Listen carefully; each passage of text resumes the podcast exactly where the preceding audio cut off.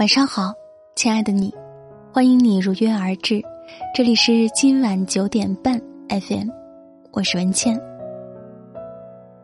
今天我们分享的文章是：世界在偷偷奖励善良的人。我们先来看三个故事。在美国，一家百货商店里，由于突下大雨。有位衣着简朴的老太太，浑身湿透的进来避雨，几乎所有的售货员都不愿意搭理这位老太太。有位小伙子很诚恳对老太太说：“夫人您好，能为您做些什么？”“不用了，我躲一下雨，马上就走。”老太太觉得借别人的地方躲雨有点不安，就想买一些商品，可是转了半天，实在不知道买什么。这位小伙子看到了，就对老太太说：“夫人不必为难，我搬了一张椅子放在门口，您安心休息就好了。”两个小时后，雨停了，老太太要了小伙子的名片，离开了。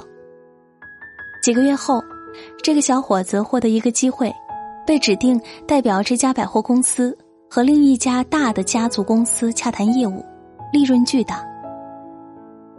后来才知道，是一位老太太给的机会。这位老太太不是别人，正是美国亿万富翁、钢铁大王卡内基的母亲。于是，这位小伙子由此一帆风顺、青云直上，成为钢铁大王卡内基的左膀右臂，同时也是地位仅次于卡内基的富可敌国的重要人物。真诚和善良是装不了的。哪怕装得了一时，也装不了一世。发自内心对任何一个人都尊重的人，自然会获得比别人更多的机会。世界上无价的东西不多，真诚和善良，却一定是。撒哈拉沙漠又被称为“死亡之海”，进入沙漠者的命运有去无回。直到一八一四年，一支考古队第一次打破了这个死亡魔咒。当时荒漠中随处可见逝者的骸骨，队长总让大家停下来，选择高地挖坑，把骸骨掩埋起来，还用树枝或石块为他们竖个简易的墓碑。但是沙漠中的骸骨实在太多，掩埋工作占用了大量时间，队友们抱怨。我们是来考古的，不是来替死人收尸的。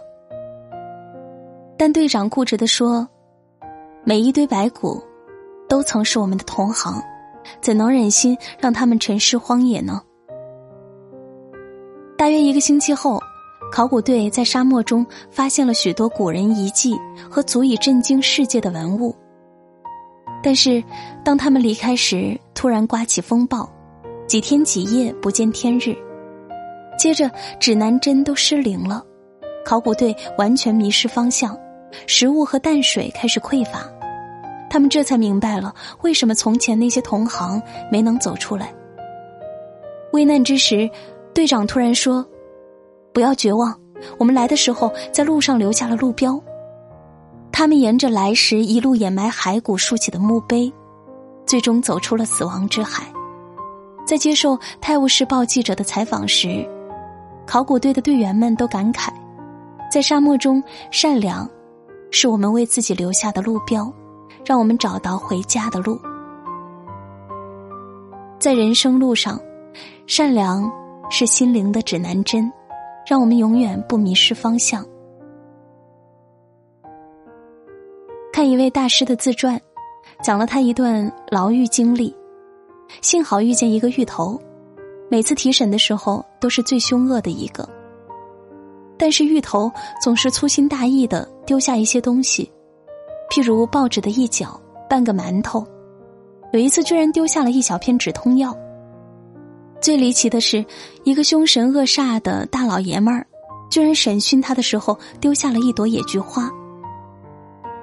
大师每次都觉得绝望的时候，也是这些不经意的消息给了他希望。他坚信春天快来了。果然，春天真的来了，他的冤屈得到平反。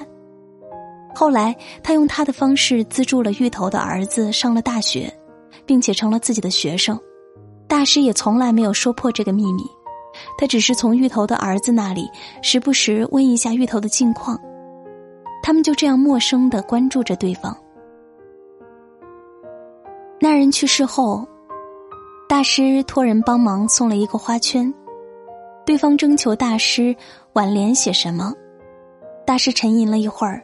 嘱咐道：“一名狱友。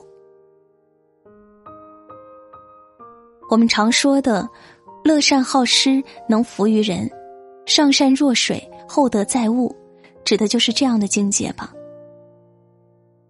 其实，世界就是一面巨大的回音壁，你怎样对待世界，世界怎样反馈你；你如何对待别人，别人如何回报你。”你付出的善良里，藏着你未来的路。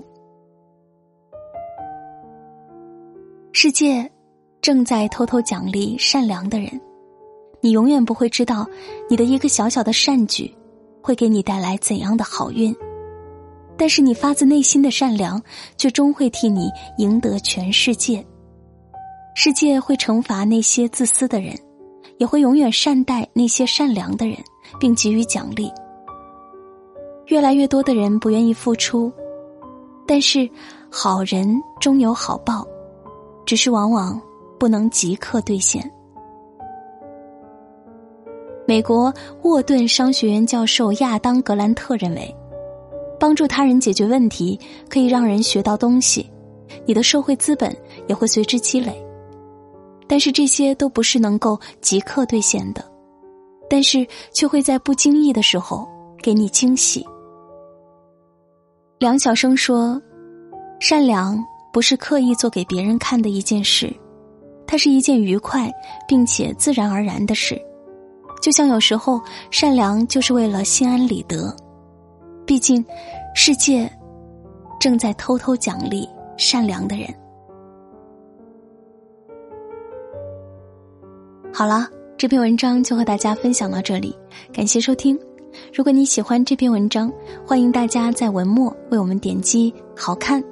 如果喜欢我的声音，也可以关注我的个人微信公众号“今晚九点半 FM”，大写的 FM，关注我，每天晚上睡前听文倩为你读书。今天就是这样，晚安。你有多久没有看过星星？就像那夜空中。凝视的眼睛，静静地注视着世事变幻，彼此却从不曾互相靠近。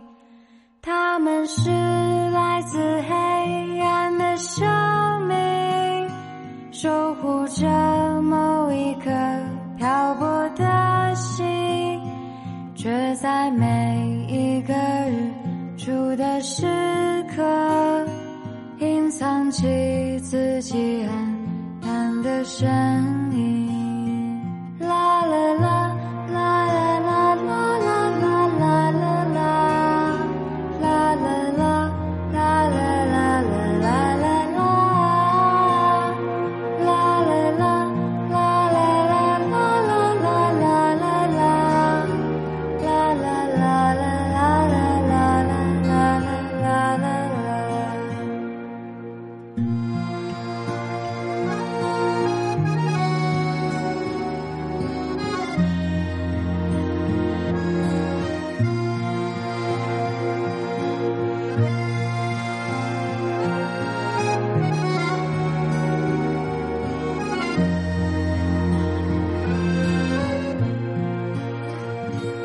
其实这一切都已经写明，他们会在何时坠落向大地，在那浑浊的城市的梦中，